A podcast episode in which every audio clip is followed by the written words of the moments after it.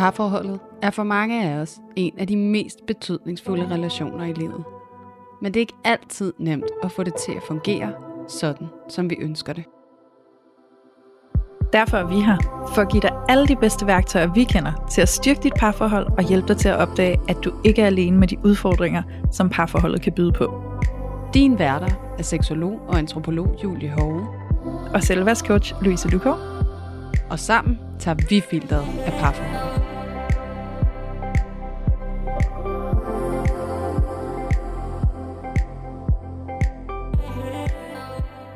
Hej og rigtig hjertelig velkommen til Parforhold Uden Filter. Så er vi tilbage i dine ører igen, og i dag med en lidt anderledes snak, fordi at i dag der har vi ikke et dilemma eller en problematik i parforholdet, som vi vil tage op. Tværtimod så vil vi introducere til en ny serie, vi gerne vil bringe til jer.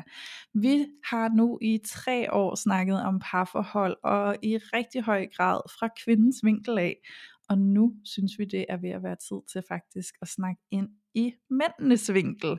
Så det I skal høre om i dag, det er en lille introduktion til den her nye serie. Vi vil rigtig gerne snakke ind i mændenes parforhold uden filter, kommer den til at hedde, fordi de her kære mænd kan vi altså også godt tåle at blive noget klogere på. Fordi at der er en tendens til at se, at mænd optræder, optræder i parforholdet på en anden måde end kvinden gør, og vi ser også nogle nogle mønstre og nogle gentagelser i, hvordan mændene optræder, og hvordan at kvinderne nogle gange sidder og er lidt nysgerrige, eller forvirret, eller uforstående for mændene. Og øh, det kunne vi jo godt komme til at få lidt indsigt i, ved rent faktisk at spørge nogle mænd, og få lidt indsigt i deres oplevelse ind i parforholdet. Så det kommer vi til at gøre. Vi kommer til at snakke lidt om det i dag, og så skal I jo glæde jer til den serie, der går i gang fra i næste uge af. Men nu vil jeg sige hej til dig, Julie. Hej til dig, Louise. Sikke en flot intro. Oh, det er jeg glad for. det er jo aldrig helt til at vide, hvad der kommer ud af munden, før vi trykker play og bare ser, hvad der sker. Nej, lige præcis. Og særligt i dag, hvor der ikke lige sådan er den der meget specifikke topic, vi taler om, men vi sådan mere generelt skal introducere til en topic, øh, som vi kommer til at beskæftige os en hel del med her Ja. i de næ- næste mange episoder. Øhm, og vi glæder os jo helt vildt meget altså til at sidde over for nogle mænd, som øh, har indvillet i at dele ud og stille sig til rådighed, og også at blive spurgt ind til, øh, hvordan at det er for dem at være i parforhold, og hvad det er, de kan gå og struggle med, og, og egentlig give deres uforbeholdende perspektiv på, hvordan at det ser ud over for deres stol af. Så jeg glæder mig bare helt meget til det, og jeg synes også, det er fedt i dag, at vi ligesom skal dykke lidt ned i det, øh, sådan helt overordnet set i forhold til, hvad vi ved derfra, hvor vi to står nu, ikke? altså i forhold til, hvordan det må være at være mand i parforholdet anno 2023, ikke? Jo, præcis. Jo, og vi har jo faktisk været inde på vores Instagram og spørge alle jer kære lyttere, hvad vi egentlig gerne spørger de her kære mænd om, når nu vi tager dem ind i studiet. Og det er vildt spændende at læse alt det, I har skrevet ind til os, og det danner, der danner sig også lidt et mønster af nogle klassikere, og der er ligesom noget, der går igen, og det kommer vi også til at snakke om i dag, sådan, så vi ligesom kan lægge en, et fundament for, hvad er det egentlig, vi går og egentlig gerne vil have nogle svar på i forhold til at forstå de her kære mænd i parforholdet. Mm. Øhm, så det kan I glæde jer til at få lidt indsigt i i dag. Men inden at vi starter op på alt det, så skal vi lige have vores øh, parforholdsstatus, som vi jo gør hver uge. Og normalvis så optager Julia og jeg hver onsdag. Det vil sige, der plejer at gå en uge imellem. Men øh, denne her gang, der optog vi i onsdags, og nu er det mandag, og nu sidder vi her igen. Så der er ikke gået en hel uge endnu. Så, øh, så det siger bare ligesom en lille disclaimer i forhold til, at der altså ikke er gået en hel uge, og det måske, og måske ikke, kan være, at der ikke er sket sådan helt vildt meget siden sidst. Øh, men lad os se på det. Vi kan jo starte med dig, Julie. Hvad er din parforholdsstatus siden i onsdags? Uh, jamen det er altså tokrummende og nervepirrende og ej, det er det ikke. Øhm, nej, altså øhm, der er egentlig ikke sket så meget. Altså der har, der har været sindssygt meget på programmet. Altså min, øh, min søn, han øh, fyldte 8 her i lørdags.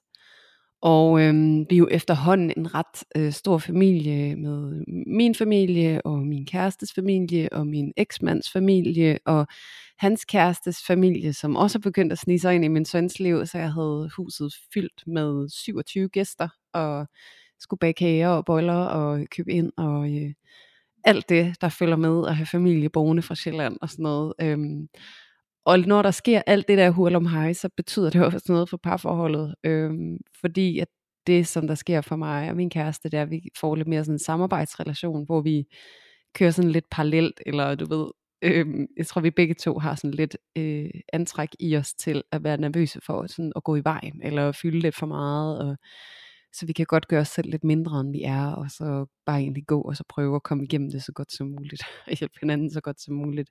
Så vi er sådan lige nu i eftervejerne af øh, sådan en weekend, med så meget på tapetet, så jeg har lige øh, sendt min søn i SFO her til morgen, fordi vi skulle arbejde her i dag og lave podcast, og øhm, og så kan jeg godt mærke, at, øh, at nu er det lige første gang faktisk efter den her weekend, at der er en lille smule ro på. Og, øh, og så kan jeg jo virkelig også mærke, hvor min kæreste og jeg vi er i forhold til hinanden. Og der er en god afstand.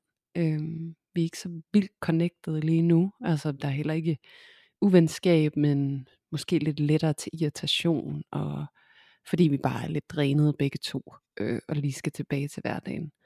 Så det er, sådan, det er der, vi er nu. Vi skal lige finde tilbage til hinanden, og er sådan lidt disconnected, og, og det er egentlig også meget naturligt, ja. i forhold til det, vi ved kan ske for os, og, og vi finder jo altid tilbage til hinanden igen, så det er okay, det er sådan lige nu. Ja. Ja. Det er dejligt at høre. Jeg tror, der er rigtig, rigtig, rigtig mange, der godt kan genkende det der med lige at være lidt disconnected, særligt hvis der har været meget praktik på programmet. Øhm, at så selve kontakten måske lige blevet sat på hold for et øjeblik, ikke? Præcis. Ja. Det, det, og altså, man kan sige, før i tiden, så er det sådan noget, øh, jeg godt kunne gå lidt i panik over, og så sådan tænke, åh, der er noget galt og sådan noget, og der, der er det jo også rart at mærke, kan man sige, at, at jeg også udvikler mig, og kan mærke nu, at når vi kommer hertil, så er der sådan lidt mere en større ro i maven, og, og netop sådan lidt større tryghed øh, i, at nå, jamen, det kan vi også klare, og det er okay, og det giver god mening, når at, det har været sådan og sådan. Og, så på den måde, så er det jo også at opleve noget, man kender, men måske opleve det med en anden slags ro i maven. Øh, som egentlig er noget, jeg lægger mærke til, når vi taler om det. Og det er egentlig meget rart at få øje på, kan man sige. Ja, ja, helt vildt. Det er jo det der, der er rart i udviklingen, det er at se, at man lige pludselig begynder at takle det på en måde, der føles mere afslappet og rolig, end man har gjort, ikke? Ja, præcis. Ja. Det er det. Ja, så øhm, det, var, øh, det var mig. Men kan vide, hvad med dig og jer? Hvordan står det til hos jer? det var jo det, jeg sad lige og sagde til Julie, inden vi gik i gang med at optage, og sådan, nej, det er da også bare kedeligt at komme og sige sådan, Nå, der er ikke så meget nyt, men sådan er det jo også nogle gange, ikke? Altså sådan, Hmm. når, altså, når, når, også især, der er altså ikke engang gået en uge, vel, men altså, øhm, men nu sidder jeg og tænker faktisk, øhm, og får lidt øje på nogle ting, jeg godt kunne dele, fordi at jeg lytter til dig, Julia, hvordan du, du ligesom ser en udvikling, og jeg kan egentlig godt se, at her over den seneste tid, der har jeg egentlig også lagt mærke til noget, vi går og udvikler på, som føles rigtig rart. Øhm, så vi har også haft et mønster, hvor, nu siger jeg også, det var ikke i reference til det, du lige fortalte, så, men vi har haft et mønster, hvor at når vi skal snakke om nogle ting, som betyder noget særligt for os, øhm, så kan vi godt, hvis vi ikke er 100% enige, så kan vi godt komme til at trick lidt. Mm. Det vil sige, at øh, nu står vi eksempelvis i et sted i vores liv, hvor vi prøver at finde ud af, hvordan vi egentlig godt kunne tænke os, at vores liv skal se ud, om end ikke så lige for nu i hvert fald, for jeg er også meget sådan, jeg prøver at afkoble lidt fra den der historie om, at man vælger en måde, ens liv skal se ud på, så det er sådan, det skal se ud for evigt, ikke? Men mere betragte som faser, så hvordan skal det se ud lige nu? i den næste fase.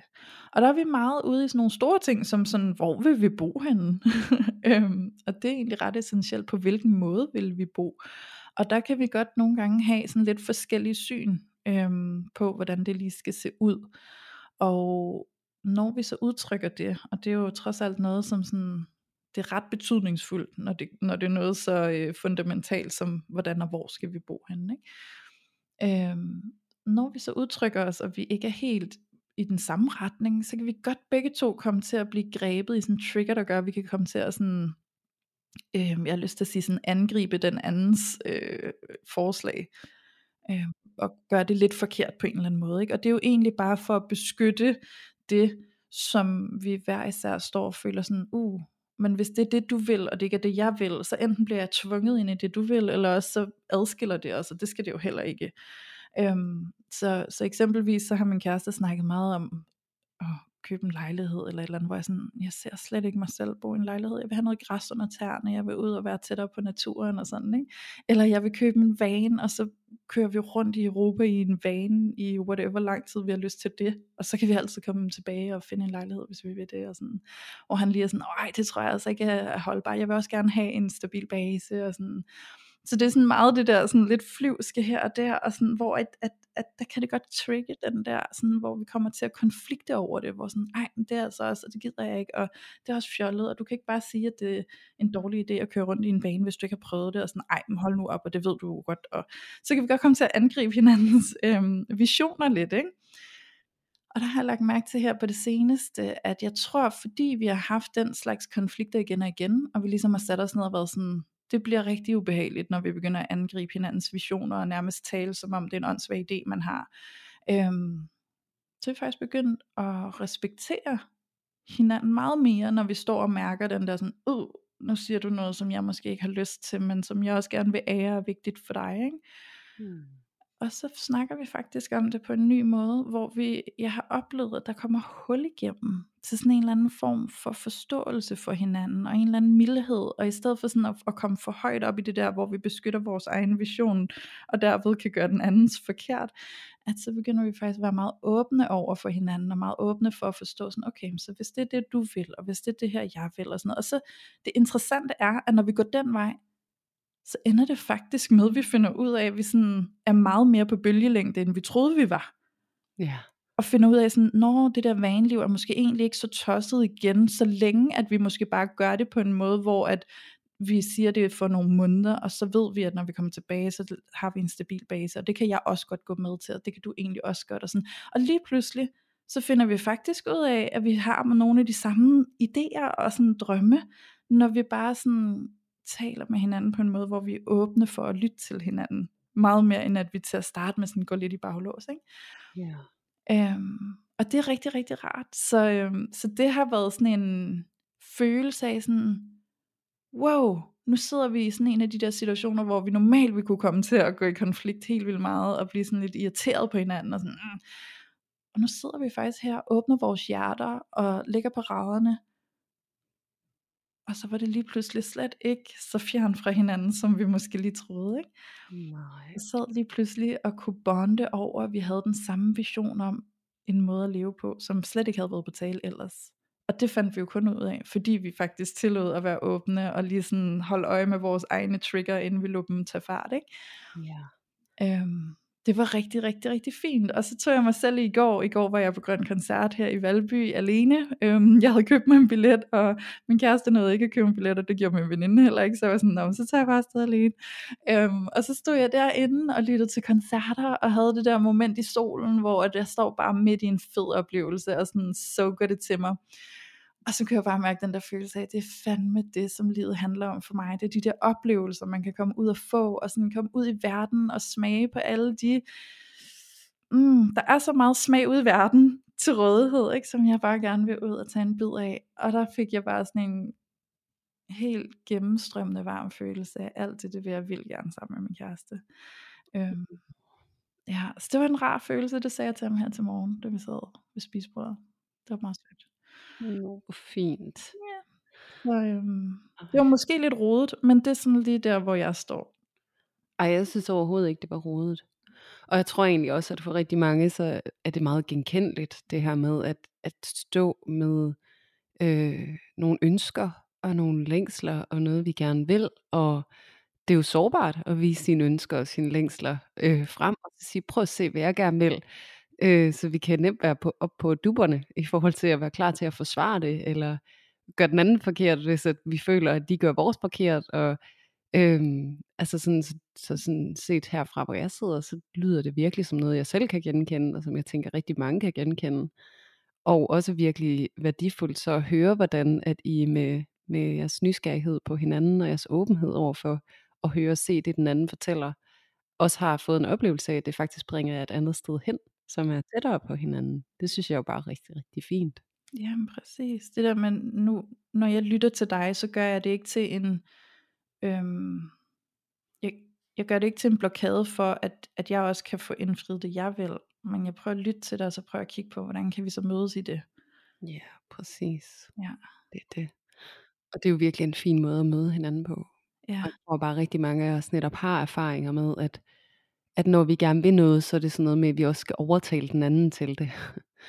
øhm, fordi vi måske netop er vokset op med det på en eller anden måde, at jeg skal stå og holde, stå på og holde på mine ønsker og mine behov, fordi jeg kan ikke forvente, at der er nogen, der er rigtig interesseret i at se dem og forstå dem og slet ikke at opfylde dem. Så, så vi kan godt nemt falde derhen, hvor vi bliver lidt insisterende eller rigide og fastlåste, fordi at, at vi måske netop har erfaringer med, at jeg bliver ikke set og hørt. Øh, der er nogen, der vil prøve at tale mig fra det, jeg har brug for.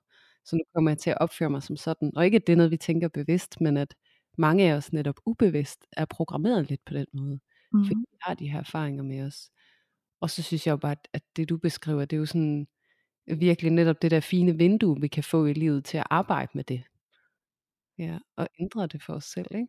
Jo, når vi sådan tør at lægge vores forsvar ned, fordi vi godt ved, at vi ikke behøver at give afkald på vores egne drømme, men at vi kan lytte til hinandens drømme, og så kan vi prøve at se, hvordan kan vi så bane en vej for os, hvor vi er sammen i de drømme, ikke? Lige præcis. Og det der, du beskriver, det er jo virkelig en stor tillidsøvelse, ikke? Jo. Ja, tillid til, at du ikke vil tage min håb og min drømme og min længsler fra mig. Men jeg, jeg kan vise dig dem, hvor du gerne vil se dem. Ikke? Og, og, og fordi jeg har den tillid, så kan jeg også have overskud til at være nysgerrig på dig og dine ønsker og længsler og behov. Ja, og egentlig når jeg mærker rigtig godt efter, så kan jeg jo også godt se, at forsvaret og den der sådan frustration og konflikt, den opstår jo i det øjeblik, at der ikke er synergi mellem visionerne og drømmene, sådan helt 100%, fordi jeg ved det jo med dig, så jeg har brug for, at du ved det samme som mig. For jeg har hverken lyst til at give opkald på dig, eller på, på det, jeg gerne vil. Ikke? Præcis. Ja. Det er netop det, vi føler, vi står mellem valget mellem vores egne behov og kontakten med den anden. Og så opstår der konflikt. Ja, præcis. Så det er alle det er den dynamik faktisk, yeah. som er i gang. Ikke? Skal jeg opgive kontakten til mig selv eller til dig? Ja. Jeg protesterer, fordi jeg vil ingen af delene. Og vi behøver jo heller ikke nødvendigvis nogen af delene, vel? Og det er jo det, som jeg lidt har lært lige her, at i det øjeblik, jeg ikke går i forsvar, eller kritisere, og at der ikke sker det samme den anden vej rundt, så kan vi faktisk finde et sted, hvor vi gerne vil holde et rum for hinanden og hinandens drømme, Præcis. og gerne vil gøre plads til hinanden. Ikke? Ja, og man kan sige, det er jo der, hvor at, at du får begge dele. Altså fordi du vedbliver i kontakten med dig selv, du holder fast i dig selv, og det du gerne vil, og samtidig så har du også plads til den anden, og at det, at de ikke vil det samme som dig, er ikke det samme som, at de ikke vil dig. Altså, så det er den der tillid til, at du vil mig, og jeg vil dig, og lige her vil vi noget forskelligt, men vi vil stadigvæk hinanden, og det har jeg tillid til. Så der hvor konflikten den går i gang, det er jo bare fordi vi lige pludselig er blevet trigget i en tvivl omkring, vil du mig? Øhm. Ja, eller en frygt for, kommer det her til at have en konsekvens, hvor jeg skal give slip på det jeg så gerne vil, hvis jeg skal være med dig, agtigt, ikke?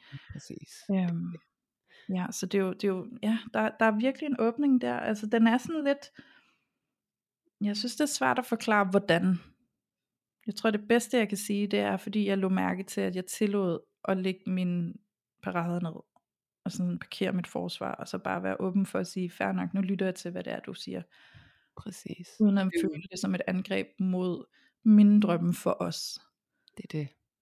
Og man kan sige, det er jo der, hvor man begynder at dyrke altså en, en behagelig relation og en sund relation. Det er jo, når man altså skubber tillid og villighed og tryghed i forgrunden, ikke? Mm. og så opfører sig ud fra, at de tre ting, de er til stede. Ja. Um, og det er jo et valg lidt, at man træder ind i det.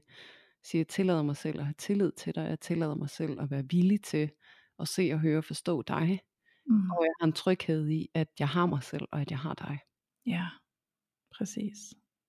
Det lyder måske stort, hvis man sidder i den anden ende, og lige nu synes, at konflikterne tager fart, hver gang man kommer i det space der, ikke? Men, men det her, det er jo heller ikke et kronisk sted. Altså det er jo et sted, du kan vandre ind og ud af, og det gør vi alle sammen. Trust me on this. Det mm. er ikke alle dage. Altså lige i dag, når jeg for eksempel er meget drænet, så er det ikke lige det sted, jeg opholder mig allermest, kan jeg godt afsløre med det samme, ikke? Altså. Ja, det er jo også det, hvad, hvilket overskud sidder vi selv med, ikke? Altså sådan, hvad er det, der gør det muligt, at vi lige pludselig øh, holder det rum der, som vi normalvis ikke kunne, når vi gik i konflikt, ikke? Præcis. Ja. Det, det. Og, og så også, altså sådan, at det igen, det her med overhovedet at vide, at det sted eksisterer, og have oplevet det sted, har krævet mange timers intens terapi, ikke? Altså fordi, at der er jo netop nogle af os, som ikke lige har givet det, øh, fra, hvad kan man sige, opvækstens side af, at, at vi kan have adgang til den tillid, øh, tillid og villighed og, og tryghed. Øhm, så nogle af os skal jo simpelthen lære at mærke, hvordan det sted det føles. Øh, så også hvis man sidder derude og aldrig har følt det, så er der mange gode grunde til det. Mm. Øhm, det betyder ikke, at det ikke er muligt for dig, men det kan betyde, at du har brug for en hånd til lige at gå derhen og lige mærke, at der er nogen, der vil vise dig rundt her. Sådan at du så kan have adgang til det sted ind i dig selv og tilgå det sted. Øhm, og at du kan gøre det i højere og højere grad. ikke. Men altså det kræver bare for mange af os et stykke arbejde. Og prøve at mærke, hvordan det føles. Fordi vi ikke kan mærke det som udgangspunkt. Ja, så hvis man sidder derude og slet ikke kan genkende det, så er det altså helt normalt. 100 procent. Helt okay. Så du er ikke unormal, og du er ikke forkert, eller mangelfuld, eller noget som helst. Det er bare en proces, der tager tid, og jeg tror bare på et eller andet tidspunkt, når man, når man har sådan stået i den samme konflikt igen og igen, og man begynder at give sig selv lov til at reflektere på det, og mærke ind i sig selv, og få lidt indsigt, så giver det muligheden for på et eller andet tidspunkt at lave et skifte i, hvordan du forholder dig, når du møder den samme trigger igen. Præcis. Ja. Og det er også det der med, at man skal også have erfaringerne. Så det kan godt være, at du kommer hen i det headspace en gang, hvor at du har adgang til større tillid, villighed og tryghed. Øhm, og så får du en god erfaring med det. Men det betyder jo stadigvæk, at du har øh, øh, tusind dårlige erfaringer med, at det her ikke findes. Så, så der skal også opbygges nogle erfaringer stille og roligt, så din krop den kan begynde at genkende og mærke, jamen det eksisterer faktisk, det er trygt. Ja. Øhm, så det er også okay, at det tager lidt tid. Og måske har I prøvet at mærke det en gang i jeres liv før, og så bare være glade for, at I har det. Og så, øh, og så være nysgerrig på, hvordan kan jeg folde det sted ud igen. Ja, det er jo som regel lettere at folde det ud igen, når man har oplevet det en gang. Ikke? Præcis, fordi så, så genkender man følelsen. Hvordan er det, det føles at være lige her? Ja, så, øh, så det er mega, mega spændende, og det var status for os to, og det foldede sig ud. Jeg håber, at det bragte en masse værdi til jer, der sidder og lytter med. Nu synes jeg, at vi skal switch over til vores øh, mændenes parforhold uden filter introduktion, og det fundament, vi gerne lige vil lægge for den serie, inden at den åbner op for jer. Og øh, vi har jo nogle klassiske tendenser, som jeg ved, der rører sig hos rigtig mange kvinder. Og det kunne være meget sjovt lige at tage fat i nogle af dem. Jeg ved, at en af de helt store, det er jo denne her med, at mænd ikke er så gode til at snakke om deres følelser. Yes. Ja, så det ved jeg fylder meget hos mange kvinder. Det her med, at mm, der er ligesom sådan en, en klassisk tendens til, at mænd i højere grad kan gå lidt stille med deres følelser, og ikke rigtig sætte ord på dem, ikke rigtig sige noget, men måske i virkeligheden har nogle andre strategier og metoder, hvor de bare sådan lukker sig lidt ind i sig selv, og helst ikke vil snakke om tingene, helst ikke sådan vil adressere konflikterne, og det kan jo være meget frustrerende, hvis man som kvinde er i meget bedre kontakt med at tale om sine følelser og snakke om det, der foregår, at man så ikke rigtig kan få adgang ind til samtalen hos sin, hos sin mandlige partner. Ikke? Ja. Ja. Øhm, har du prøvet det, Julie? Øh, ja. Ja. Prøver jeg stadigvæk. Øhm, at det er klart, at, at der også er forskel på mig og min kæreste, altså i det forhold, jeg er i nu. Øhm, måske var der mindre forskel i min tidligere forhold faktisk. Øhm, jo, jeg genkender det, og der er jo mange gode grunde til, at tingene forholder sig lige præcis sådan, som de gør. Øhm, og jeg kan også genkende frustrationen over nogle gange, at jeg ikke synes, at min partner han sætter tilstrækkeligt ord på, eller hvad kan man sige, tager ejerskab nok på det, han mærker. Øhm, og jeg tror egentlig noget af det, jeg har lyst til sådan lige at fremhæve sådan umiddelbart, det er jo, at der er rigtig mange kvinder, der også får fortalt sig selv, at fordi at jeg har mange flere ord, så har jeg også meget bedre styr på mine følelser. Øh, og det er altså en myte, der virkelig, virkelig er vel øh, bevandret i det her parforholdslandskab. Øhm, fordi det forholder sig som ofte sådan, at den person, du er sammen med, er ofte et emotionelt match. I er mere eller mindre et tilsvarende sted, men I behandler stedet på forskellige måder. Så det her med også, hvis at du føler en hel masse, det kan godt være, du kan tale mere om det, men det er egentlig det, der kan være forskellen på dig og din partner. det er bare, at du taler mere om det, men det betyder ikke, at du er bedre i dyb kontakt med det, end din partner er. Mm. Din partner er i lige så dyb kontakt med deres følelser. De har måske bare slet ikke det sprog for at tale om dem. Øhm, fordi det tror jeg tit er sådan en, en misforståelse, som mange af os, eller en fejlslutning, mange af os kommer til at lave. Vi siger, at han er analfabet, eller han er slet ikke i kontakt med sine følelser, eller han ved slet ikke, hvordan han har det, eller altså han har slet ikke styr på sig selv, og så står mange af os kvinder og føler, at vi har så godt styr på det, fordi vi har alle de her ord til at tale om det. Ja. Øhm, men det er i højere grad et spørgsmål om den måde, vi er opdraget på, mere end at det er, fordi vi reelt har mere styr på det. Vi taler bare mere om det. Og det gør ikke nødvendigvis, at vi har mere styr på det. Øhm, fordi jeg tror, det er vigtigt, altså en del af det her med også at introducere mænd i den her i det her perspektiv, når vi kigger på parforholdet, det er jo netop også det der med at få aflivet nogle myter, og netop ikke, du ved, have gjort os lidt mere sådan ligestillet, har jeg næsten lyst til at sige, ikke? Jo. Øhm, fordi at, at kvinder igennem mange generationer har lidt siddet på toppen af det der omsorgsbjerg, og relationsbjerg, og sådan, at vi kan have følt os lidt hævet over mænd. Og jeg tror, det er noget af det, der er med til at, at skubbe os mænd og kvinder væk fra hinanden. Så derfor så er det sådan, der jeg godt kunne tænke mig at starte, at bringe os lidt tættere på hinanden, og så sige, at vi er så meget mere ens, end man umiddelbart tror. Ja. Øhm, så jeg håber, det giver mening, også bare lige sådan at bringe det frem, at prøve at høre, at vi har et lige rigt ændre følelsesliv som mænd og kvinder, og så er vi opdraget til at behandle det på forskellige måder. Ja. Giver det mening? Sindssygt god mening, også fordi jeg kan sagtens mærke det du siger med, at sådan emotionelt er vi lige, men vi behandler det forskelligt, fordi jeg kan tit godt mærke, at når mig og min kæreste, vi har en usikkerhed i spil, i en konflikt, øhm, så, så det er ofte, at jeg faktisk kan mærke, at vi har, sådan, har lidt den samme usikkerhed. Yeah. Emotionelt. Men at jeg måske fremstår stærkere i den, fordi at jeg virkelig godt kan kommunikere det. Altså sådan, og, og godt kan sætte ord på, og kan vende og dreje det, og kan, kan søge at snakke om det, sådan, så man ligesom kan gå ind i det, og finde nogle måder, hvorpå man kan mødes, eller alt muligt andet. Ikke? Og der kan jeg jo så også tilsvarende se, at min kæreste, han kan måske komme til at føle, at han er bagud, og han har faktisk også flere gange i tale sat, at han føler, at jeg er over ham på det punkt at han siger sådan, det er som om du taler et sprog, jeg ikke forstår, det er som om du har en Ph.D. i at tale om dine følelser, hvor at jeg stadig bare går i folkeskoleagtig, ikke? med mit sprog omkring følelser. Sådan så han faktisk har, har i tale sat, hvordan han ser sådan en ulighed eller en forskel, hvor han ser, at jeg sådan er længere fremme end ham. Øhm, og det tror jeg sagtens kan have en rigtig øhm, skrøbelig effekt på parforholdet, at man så lige pludselig bliver sat i sådan nogle roller, hvor den ene er længere fremme, eller højere oppe, eller hvad man skal kalde det, end den anden. Fordi så tror jeg, der er en tendens til sådan, for den part, der føler sig øh, mindre i det, at underkaste sig lidt og føle, at den anden har, øh, har magten lidt lige der, ikke? Mm. Og at man måske skal leve op til dem, der har sproget. Ja. Øhm, og, og tit så har han også formidlet, at jamen, når han har noget emotionelt, så siger han, så er det noget, jeg bearbejder inde i mig selv. Det kan jeg selv. Og der har jeg nogle gange modsat mig og været sådan, øh, man har brug for at snakke højt om det, og man, man har brug for at vende det med nogen, og man har brug for at blive støttet og hjulpet. Man kan ikke altid sidde med det selv.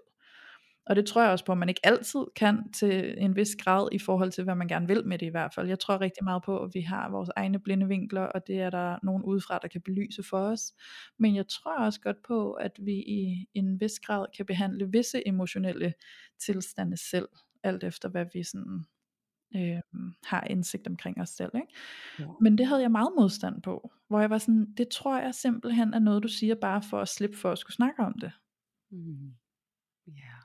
Mm. Altså man kan sige, det er jo sådan et meget klassisk mønster det der. Øhm, jeg så også tit den der mere undvigende eller undgående trækker sig tilbage og intellektualiserer øhm, for at bearbejde noget, der er emotionelt svært. Og hvor at den modsat, altså den opsøgende eller ofte ængstlige, tror at alt skal bearbejdes sammen. Altså hvor begge dele er forkerte. Øhm, det er det der med, at der er en balance i det at der er noget, vi, vi skal kunne håndtere selv, men, men der er bestemt også noget, vi skal håndtere med andre, eller som vi har bedst af at håndtere med andre. Ja. Og det er jo det der med, når den ene yderlighed møder den anden yderlighed, så kommer der bare et sammenstød. Altså så kommer der tordenvejr. øhm, Og det er netop det der med, at vi skal prøve at nærme os hinanden, og så se, jamen, hvad er det, det kan gøre for dig, det der med at trække dig tilbage og intellektualisere og bearbejde. Lad mig lige prøve at undersøge det og forstå det. Altså, hvordan fungerer det, hvis det er, at vi har en reel øh, nysgerrighed på det, ikke? Øh, og tilsvarende, altså at den anden så måske har nysgerrighed for, hvad er det, du kan få ud af det her med at tale om det, eller blive spejlet i det, og, og måske man kan være nysgerrig på at få en erfaring med det, at stille sig til rådighed og blive spejlet, og egentlig mærke, hvordan det er for en. Øhm, og man kan sige tit for mange mænd, nu er det ligesom det der, når det er i topic, så er det nemlig, at, at vi som udgangspunkt øh, sådan rent generationelt ikke har været lige så opmærksomme på mænds og drenges følelser og deres emotionelle univers, fordi vi har haft sådan lidt en forforståelse af, at det har de ikke på samme måde som piger. At drenge er ikke så følsomme, og de er sådan lidt mere, de falder og slår sig op på hesten igen. De er sådan lidt mere nogle bullerbasser-agtige. De har ikke det behov, som piger har. Og derfor så er der også mange mænd, som er vokset op med, at der ikke har været den nysgerrighed og den undersøgelse. Og så har de jo måttet arbejde med det sådan, som de kunne, og det var netop at trække sig tilbage, intellektualisere, måske prøve at forstå det, for det der med, hvis jeg kan få det til at give mening, så kan jeg parkere det. Det kan godt være, at det ikke bliver bearbejdet, men jeg kan i det mindste parkere det, og det kan give en eller anden form for øh, lindring lige nu og her. Ikke? Mm. Øhm, og hvor at, at jo særligt som små børn har vi jo brug for at blive spejlet af voksne, fordi de har alt andet lige lidt mere styr på deres følelsesliv øh, og deres regulering, end små børn har. Så det er det der med, at noget det bliver sådan lidt, øh, det vokser ikke rigtig op og bliver færdigbagt i følelsesunivers. Øh, på grund af, at der ligesom har været nogle strukturer, som har gjort, at det har været mindre tilgængeligt for dem, end det har været for unge piger og kvinder. Så nu ved jeg ikke, om det er kommet lidt ud af et sidespor, men det er jo egentlig i forhold til at forstå netop den der lidt, du beskrev med din kæreste, med at trække sig tilbage og intellektualisere og bearbejde selv og sådan noget, ikke?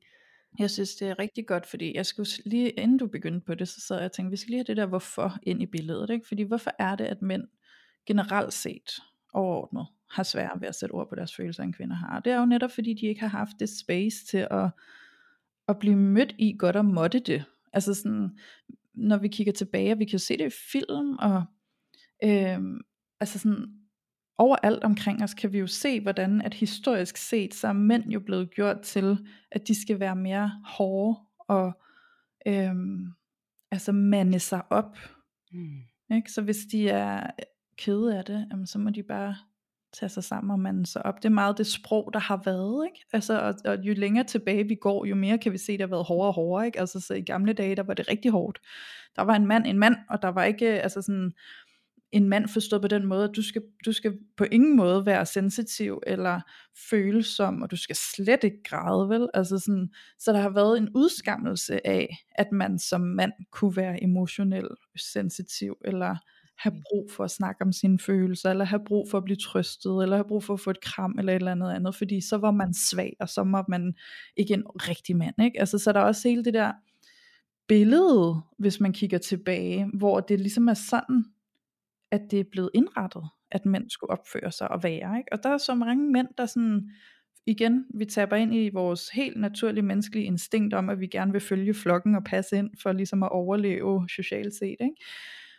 Så det er jo klart, at rigtig mange mænd er gået ind i den rolle, den her macho-rolle, hvor de skal mande sig op og være hårde som sten, ikke? Altså sådan, og ikke være påvirket af følelser eller noget som helst andet, og skulle kunne stå der som den her hårde stamme i blæsten, der bare kan bære en kvinde, der er emotionel og alt muligt andet, ikke? Øhm, og, og, og det er jo det, der givet videre fra generation til generation, og heldigvis ser vi jo, at det er blevet blødt op fra generation til generation, så at den dag i dag, så er der en større åbenhed over for, at mænd også kan være emotionelle væsener, der har brug for trøst og brug for at græde og alt muligt andet, ligesom kvinder har været tilladt i så mange år. Ikke? Ja. Øhm, og det er jo interessant, hvis vi kigger på, nu har Bachelorette lige været på skærmen og været meget sådan oppe og aktuelt, og der har virkelig været fokus på det der med den moderne mand.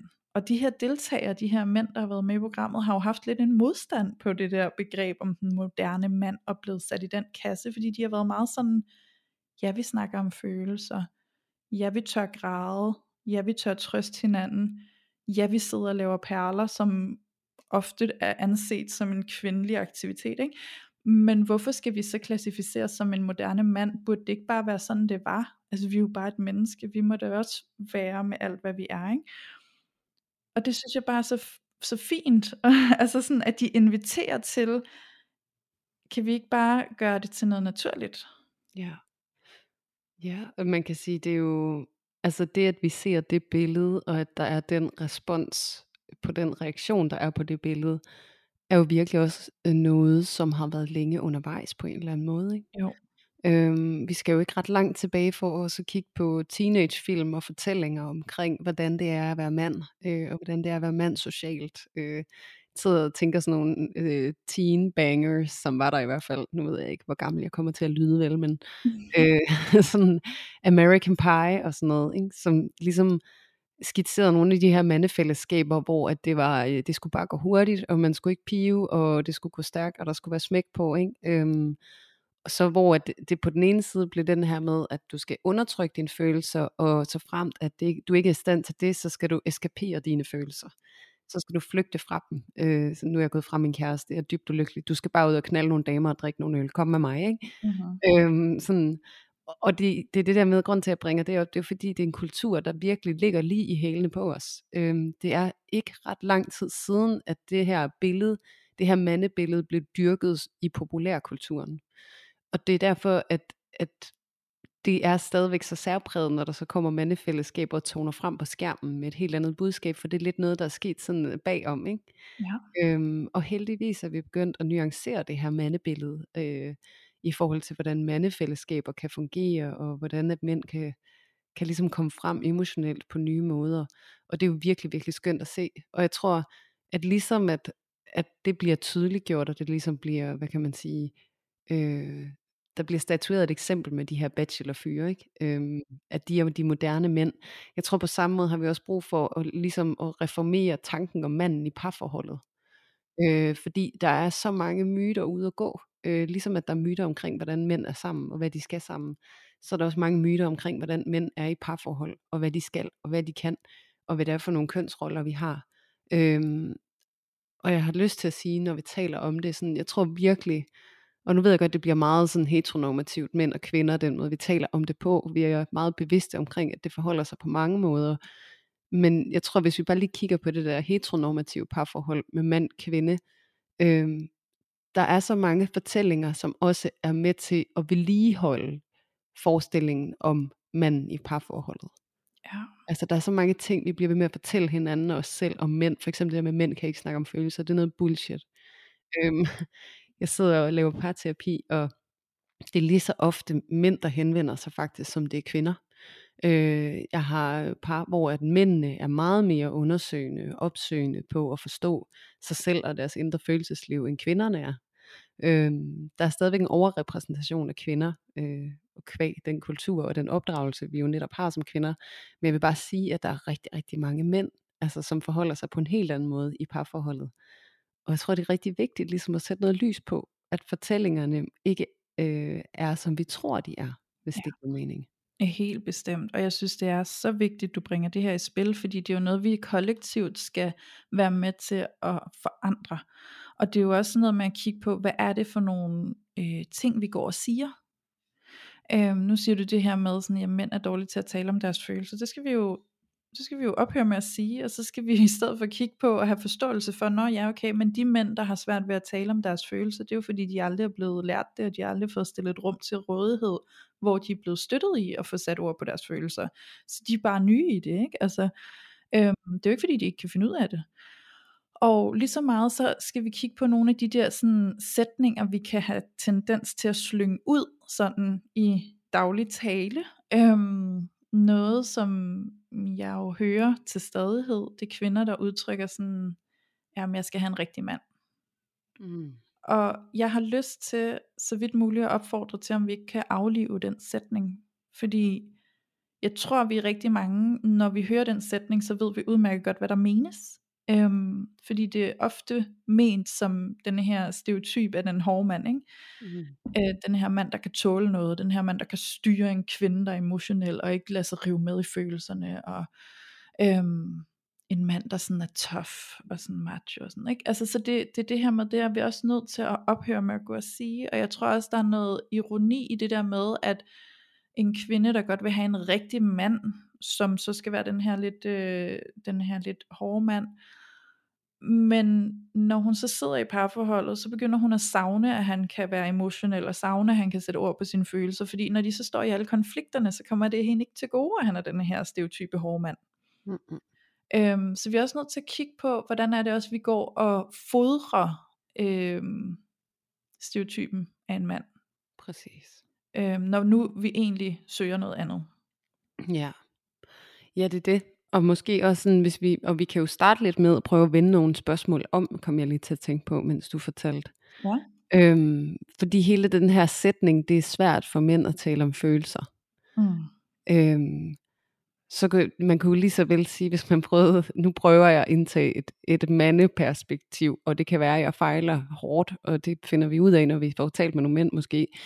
Men altså på samme måde, så kan mænd have den fortælling, der hedder, at kvinder taler alt for meget om deres følelser. Yes. Øhm, så det der med, lad os prøve at vende den om, øh, og så måske i stedet for at sige, det er svært for mænd at tale om følelser, så kunne vi være nysgerrige på, hvordan viser mænd deres følelser? Ja. Hvordan bearbejder mænd deres følelser?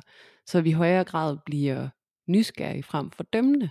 Fordi når vi siger, at det er svært at tale om følelser, så taler vi os ud fra, at der er en fast forankret forståelse af, hvad det vil sige at tale om følelser. Ja. Og den, den model, den matcher de ikke. Den har de svært ved at matche. Så det her med at blive meget mere skarp på og nysgerrig på, jamen, hvordan ser det ud? Fordi det kan jo også være, at, at der er for eksempel en forskel på mænd og kvinder, at mænd de bearbejder følelser i, i langt højere grad end kvinder gennem fysisk, øh, hvad kan man sige, fysiske præstationer. Og det kan være kløvbrænde, øh, løbe en tur, øh, gå i fitnesscenter, ud og sejle i havkajak, ud og cykle en lang tur.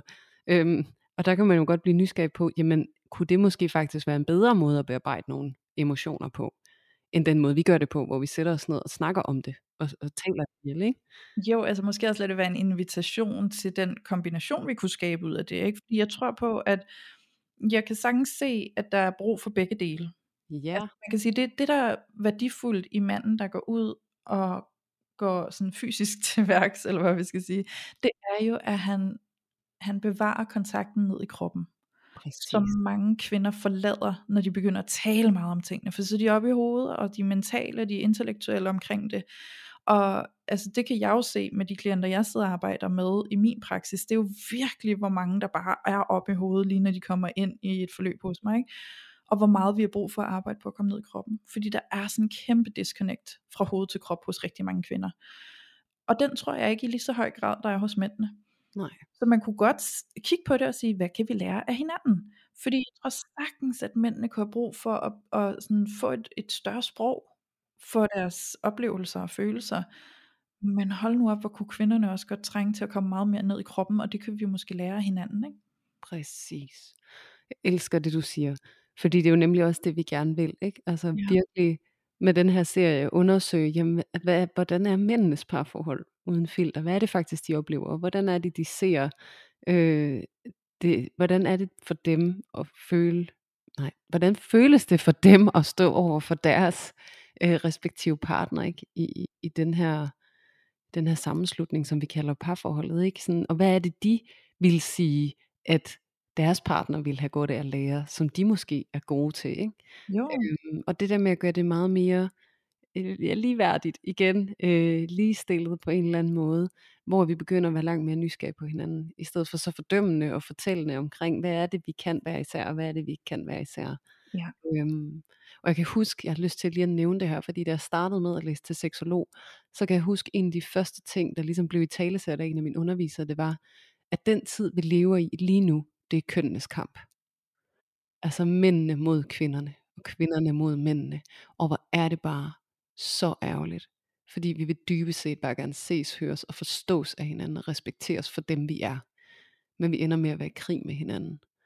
Og at alle de her bølger med sexisme, feminisme og alt muligt jo lige præcis er med til at segmentere, at ja, det er den tid, vi lever i. Det er kønnenes kamp. Øh, og så er det måske køn på alle mulige parametre, fordi det er jo også et begreb, vi udvider hele tiden lige nu. Ikke? Ja. Øhm, så det der med virkelig, jeg håber vores serie kan være med til at skabe lidt mindre kamp faktisk. Øh, og bringe os tættere på hinanden. Helt bestemt. Også fordi jeg sidder og tænker, at denne her generelle indforståethed om, at kvinder er bedre til at være i et parforhold, eller kvinder er bedre til at håndtere deres følelser, eller til at kommunikere dem, og alt muligt andet, at det gør, at vi er bedre end mændene generelt set til at være i relation. Ikke? Øhm, det er jo heller ikke særlig bestyrkende for mændene at få denne her opfattelse af, at de hele tiden er bagud i forhold til kvinden, at de skal indhente noget, eller skal komme op på hendes level, eller et eller andet andet, fordi det giver nemlig det her ulige værd, ikke?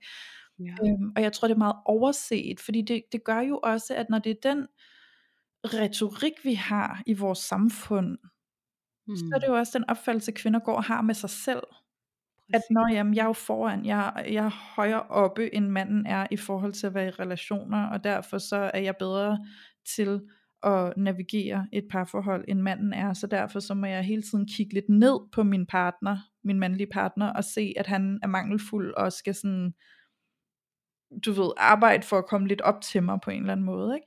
Og lige der, der bliver kvinderne jo faktisk også frarøvet den indsigt, at de jo faktisk kan lære rigtig meget af deres mænd. Mm. Fordi de ser slet ikke, hvad det er, mændene kan lære dem, fordi de er blevet indprintet med det her billede af, at de per automatik er foran deres mænd. Ja, og man kan sige, det er jo også kulturelt indlejret i kvinder, at vi er sådan en pris, der skal vendes. Altså, at han skal gøre sig fortjent til, eller arbejde sig op imod. Altså, det er jo rideren, der skal ud og bekæmpe dragen for at være sammen med prinsessen, ikke? Mm-hmm. Og vi kan godt komme til at se os selv lidt som sådan. Ja. Øhm, og, og, det, og det er jo ironisk, ikke? fordi at, at kvinder kæmper sådan statistisk set i højere grad med kærligheden end mænd. Øhm, vi ser rigtig mange problemfelter, vi har rigtig, rigtig svært ved at, at finde roen i parforholdet, og så begrunder det, vi det ofte med, at det er fordi, at vores mænd er emotionelt underudviklet, eller kan ikke tale om tingene, eller bliver for dogne, eller hvad det er, og måske har vi også brug for som kvinder at indse, at vi kommer lidt for meget på arbejde. Ja. Øhm, at der er også nogle steder, hvor vi selv skal basse en lille smule ned, og lige give os selv lidt plads til faktisk at være i og nyde det, som vi er i.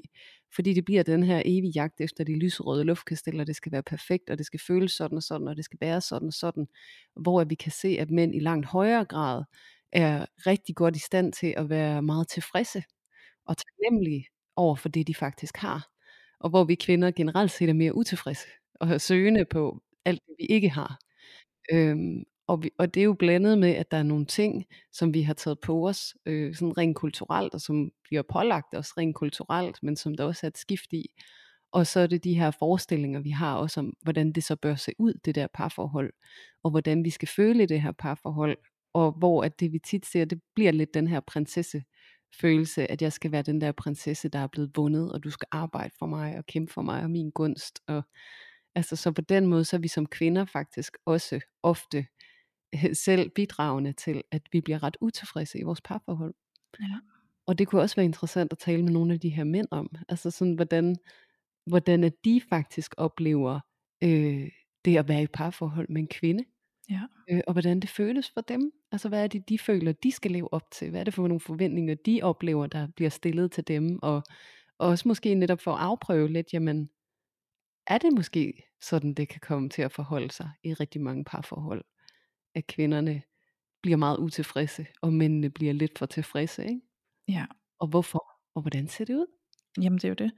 Det vil være vildt spændende at spørge ind til, altså sådan at, at, at danne en eller anden form for indsigt og billede der, ikke? Ja. Altså jeg kan i hvert fald skrive under på, at jeg har været mega skyldig i at sådan pålægge min partner et ansvar for udvikling. Altså sådan, kom nu, nu skal du være bedre til at snakke om dine følelser, nu skal du dit, og nu skal du det, ikke? Hvor han nogle gange har været sådan, du kan ikke skynde på min udvikling så meget, som du gør. Jeg har allerede udviklet mig så meget, og det er som om, du hele tiden så hiver og trækker i, at jeg skal udvikle mere og mere og mere og mere og mere, og mere ikke? Ja. Øh, hvor det har virkelig også været en udvikling for mig, og sådan gå derhen, hvor jeg har givet slip i det, og, og været sådan, Ja, det kan sgu godt være, at jeg kræver for meget af ham hele tiden, og måske egentlig på et grundlag, som slet ikke er, jeg har lyst til at sige, validt. altså sådan, måske kommer det ud af en eller anden tilstand inde i mig, der måske er nervøs over et eller andet, og så pålægger jeg noget fra ham, fordi så kan han møde mig på en måde, jeg har brug for at blive mødt, som han ikke kan lige nu, og når, hvad er det så inde i mig, jeg måske selv har brug for også lige at få kigget på, ikke? Øhm, fordi måske vil jeg have, at han skal møde mig, fordi jeg ikke selv kan møde mig sådan endnu. Øh, og så bliver det gjort til hans ansvar, og så bliver det gjort til, at hele problemet handler om hans evner til måske at, at snakke om tingene, og når alt kommer til alt, så må jeg bare give min kæreste den credit, at han er faktisk ret god til at snakke om sine følelser, og meget tålmodig og Præcis. omsorgsfuld, ikke? Ja, det er så vigtigt at, at huske at sige det, fordi det er jo netop også det der med, altså det pres, jeg lægger på min kæreste lige nu, er det, er det fair? Jamen, det er jo det. Eller er det prinsessen inde i maven, der sidder og skriger på, red mig? Og giver jeg ham den opgave, og insisterer på det, og i, alt imens jeg gør det, så får jeg givet ham en besked om, du er ikke god nok. Jeg vil have, at du gør mere. Jeg vil have, at du er anderledes end sådan, som du er. Og så får øh, man ikke set i forbifarten, hvor, hvor uordentligt det faktisk er over for vores partner, at stå og give den besked, og så være så, øh, hvad kan man sige, ubevidst omkring det. Vi kan jo bare prøve at overveje, hvordan det vil være selv at blive mødt på den måde. Præcis, det er det. Og det er der jo mange af os, der også oplever. Så er det måske på andre områder, ikke? Så kan det være, at jeg ser ikke ud, som du gerne vil have, eller som, og det er jo tit og ofte også et pres, vi pålægger os selv, ikke? At vi skal se ud på en måde. Øh, nu var det bare lige det, jeg greb fra hængende i luften, ikke? Altså, men, men der, det er den der utilstrækkelighedsfølelse. Og jeg tror, det er der med, når vi også bliver ved med netop at have det narrativ omkring, at mænd kan ikke tale om deres følelser, dit, dut og dat, jamen så får vi faktisk også givet mænd en besked, kollektiv besked om, I er bare ikke god nok. Mm. Gør det ikke godt nok. Og jeg vil sige, lige nu, den tid vi lever i, altså der er mandeidentiteten i frit fald, og jeg tror at måske mere nu end nogensinde, kunne mændene godt have brug for lige at høre, at vi faktisk sætter pris på dem. Ja. Og er taknemmelige for dem, de er, og den måde, de er på her i verden sammen med os, og hvordan vi bare kan se, at de gør deres bedste for at være den bedste udgave af sig selv. Fordi sandheden er, at det gør 95% af os. Vi gør altså vores absolut bedste. Ja. Og det har vi brug for, at der er nogen, der ser, at vi gør. Og jeg tror på, at jo mere vi kan hæppe på dem, jo, jo stærkere bliver de også i deres egen proces, og i deres egen tryghed i at udfolde sig og komme frem som med alt, hvad de er. Fordi det, altså, jeg ved godt, vi kan snakke om pisken og gulerod, når der er nogen, der er mere motiveret end pisken end gulerod, og så videre, og så videre, ikke? Men, men jeg tror generelt, og helt fundamentalt, tror jeg ikke på, at der er nogen, der sådan vokser særlig meget under kritik. Øhm, og nu kan jeg drage en sammenligning, en reference, jeg startede til boksetræning, ikke? Og der kan godt nogle gange lidt være sådan en der sådan tough, sådan vi skal mosle-agtig energi, ikke? Men det jeg har lagt mærke til, det er faktisk, at når min træner kommer hen og roser mig og siger, det er godt Louise, du gør det godt, du er i udviklingen, you got it, øhm, så er jeg faktisk endnu mere motiveret, og jeg vokser hurtigere, end hvis jeg får at vide, ej kom nu, og det skal være bedre, eller sådan et eller andet i den stil, ikke? Ja. Øhm, så jeg tror også, at det er det der med, hvilket miljø kan vi også stille til rådighed Mm. for vores mænd, til at de faktisk kan begynde at føle, at de rent faktisk har den værdi, som de har, og som vi også måske selv kunne begynde at få bedre øje på, når vi stiller det miljø til rådighed. Ikke? Det det. Hvordan bidrager vi selv til den kultur, der er Ja. lige nu?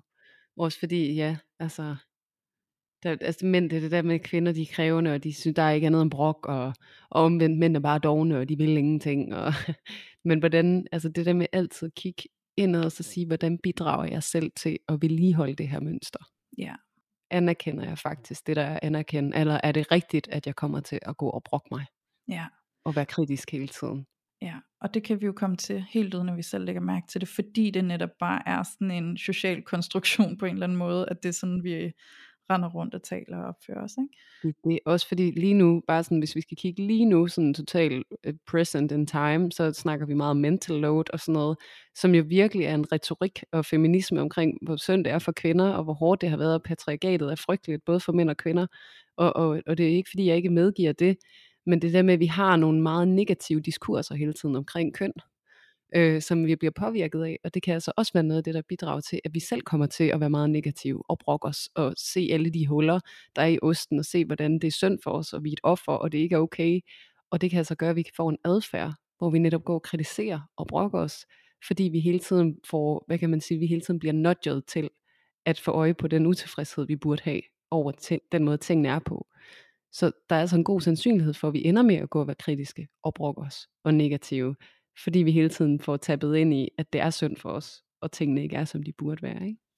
Jo, det er den her hårfine balance mellem rent faktisk at stå fast der, hvor der er brug for forandringer, hvor vi rent faktisk måske er i en offerposition, der ikke er fair, som skal brydes, og så samtidig også ikke at lade det blive øh, forstærkende for en negativ effekt, det får på vores relationer. Ikke? Så det, ja. Men sindssygt spændende snakker, den føler at vi skal parkere lige nu her, fordi ellers så kan jeg mærke, at vi åbner den, og så har den så mange nuancer og lag, okay. og det har vi slet ikke tid til lige nu. Nej, vi, drog, vi, vi parkerer den, og så kan det være, at vi genbesøger den. Ja, ja, præcis, fordi vi skal trods alt også til at runde af. Der er sindssygt meget mere at snakke om her, så øhm, det må blive i en opfølgning, øhm, og jeg glæder mig til, at vi skal til at snakke med nogle af de her mænd. Jeg glæder mig til at kunne give det til jer lyttere, at vi kan gå ind og faktisk få nogle ord fra nogle mænd, som kan give os noget indsigt og belyse lidt, hvordan det hele ser ud fra deres perspektiv, hvordan de oplever det og føler det, så vi også kan blive klogere på dem, og på den måde kan blive bedre til at mødes som mænd og kvinder i relationer sammen, øh, i parforholdet særligt nu her, under vores forply i hvert fald. Øhm, så, lad os, så lad os sætte punktum her, Julie, for i dag. Lad os. Ja, og så øh, kan vi åbne op for meget mere af alt det her spændende, når vi går øh, videre i dialog med de her kære mænd. Yes. Ja, så det var spændende i dag. Jeg håber, det har givet noget til jer derude, noget baggrundsforståelse, nogle nye indsigter, noget til refleksion i forhold til, hvordan det egentlig er, at vi møder vores kære mænd, og hvordan det kan styrke vores relation til dem. Og, øh, og så også ja. det har givet noget appetit på, øh, på de kommende episoder, ja. hvor vi skal have besøg af nogle dejlige mænd. Det skal vi, og vi glæder os. Vi har et par stykker allerede i kalenderen, som vi glæder os til at møde og have nogle samtaler med, og så er vi stadig i jagten efter de resterende mænd, som vi gerne vil samtale med. Yes. Ja. Så det var alt for i dag, og jeg vil sige tak til dig, Julia. Selv tusind tak til dig, Louise. Mm. Og tak til alle jer kære lyttere, som har lyttet med i dag og været med til at tage filtret af mændenes parforhold.